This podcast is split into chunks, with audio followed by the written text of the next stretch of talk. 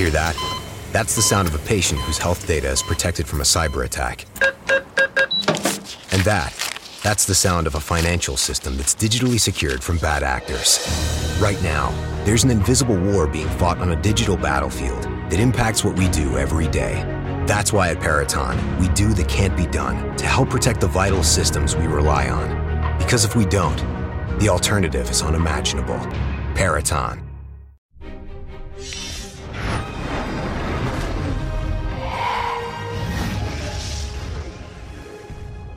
Hello and welcome back to the Space News Pod, a daily podcast about space, science, and tech. I'm your host, Will Walden, and in this episode, I'm going to be talking about NASA's Spitzer telescope.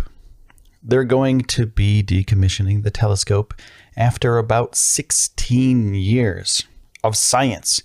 And I also want to talk to you right now about the latest couple episodes. I did a couple live episodes and I uploaded them so everyone could hear them, get some feedback on them. Let me know what's up. Um, some people thought that's the new format of the show, but that's not the case at all. I still do these 10 minute quick hits of science, space, and tech every day. So if you want to check out the live podcast, you can go to spacenewspod.com and check it out there. I do it every day. So these ones will continue going on. So please stay subscribed. This is the uh, this is the format for this podcast. I'm also doing another podcast called Space News Pod Live. So that's where you can get the longer format. That's where you can get the conversational format of this podcast. So, that being said, let's get into some Spitzer news. Spitzer Space Telescope, according to NASA, will be decommissioned on January 30th of 2020. Now, that is due to the space telescope aging and this is due to its decreased functionality. You see, Spitzer, um, it has to rotate to point its antenna towards the Earth to transmit data back to us. And when it does this, it causes its solar panels to turn away from the sun. And during that time, the spacecraft relies on internal solar power in a battery to operate. So every year, that Spitzer has been out there. Spitzer's solar panels have been tilting further and further away from the sun. And scientists at NASA are worried that continuing to operate Spitzer would deplete its energy source completely.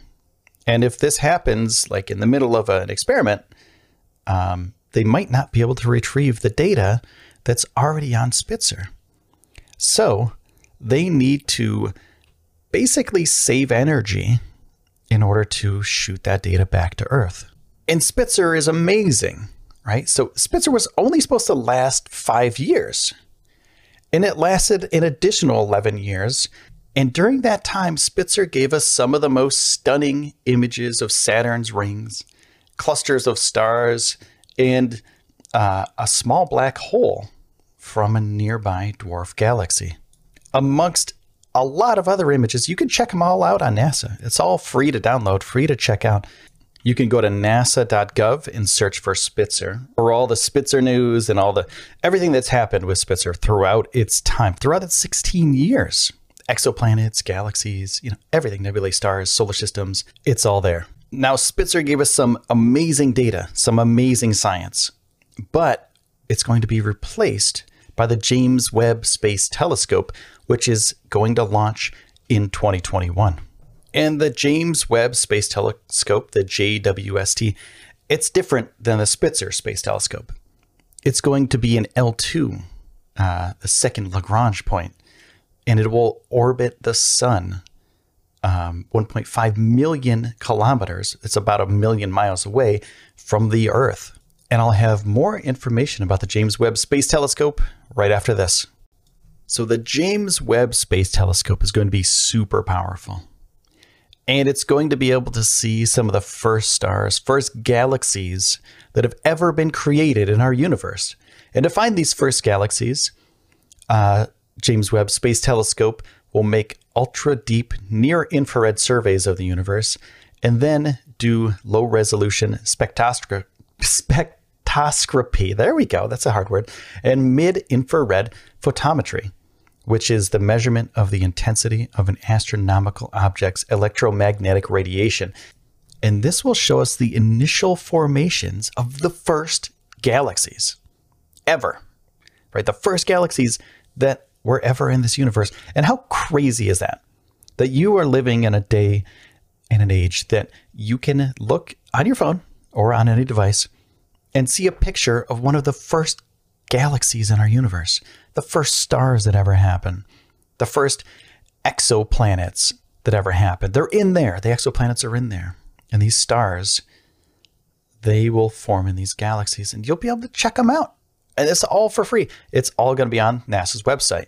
And the formation of these stars, it marks the end of the dark ages of the universe, which is a period that's characterized by the absence of discrete sources of light. And understanding these first sources is very critical. And since they greatly influence the formation of later objects, such as galaxies, the first sources of light act as seeds for the later formation of larger objects. So they'll be studying these early galaxies and kind of they'll they'll compare them to current galaxies that we know about. And then they'll figure out how galaxies grow, how they form, what happens from the beginning to present day. And they'll also be checking out the role of dark matter, right? So this is a form of matter that can't be seen. It's invisible. And it has the total mass of normal matter. It's five times the total mass of, of normal matter. And it is kind of like the scaffolding of the universe. It kind of holds everything together and it kind of builds everything. That's what we want to figure out with the James Webb Space Telescope. It'll be part of the science that happens with this telescope. And if you're interested in space telescopes, there is a documentary on MagellanTV.com. It's called Hubble's Enduring Legacy. And it's all about the Hubble Space Telescope. And you can get two months for free on MagellanTV.com slash space news pod. I partnered with them. They are really awesome and they have a lot of space documentaries, stuff that'll just blow your mind every single time I watch one of these. I go crazy. Birth of a Black Hole is my favorite so far. I've been watching it little pieces at a time. It's only 25 minutes long, so I'll rewind a little bit and watch how absolutely terrifying black holes are, but also the science that made the black hole. How are black holes made?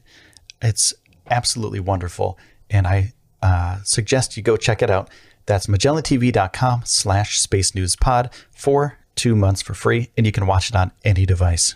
Now, I was talking about the L2 before the Lagrange point 2. So that is a point, it's beyond the moon. So it's in an orbit past the moon, 1 million miles away. So they have to have this launch absolutely perfect. Everything has to go absolutely right. Nothing can break on this thing because a million miles away, we're not going to send astronauts there to fix it. And if we do, um, it's going to be a very dangerous and arduous journey for these astronauts to fix this telescope. So, that is a crazy distance for any sort of man made object to be out there giving us science. And it has to it has to shoot data back to us, just like Spitzer did. It has to shoot data back to us from a million miles away. So it's going to be a dangerous journey for this telescope out into the L2 point. Now, I want to say thank you to everybody who's been supporting this podcast for the longest time. I do appreciate you. And I want to also say thank you to my sponsors and thank you for taking the time out of your day to spend it here with me on the Space News Pod. My name is Will Walden, and I will see you soon.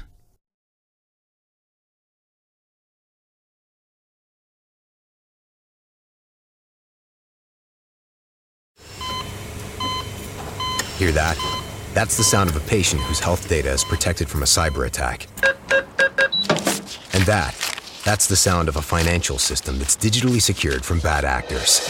Right now, there's an invisible war being fought on a digital battlefield that impacts what we do every day. That's why at Peraton, we do the can't be done to help protect the vital systems we rely on. Because if we don't, the alternative is unimaginable. Peraton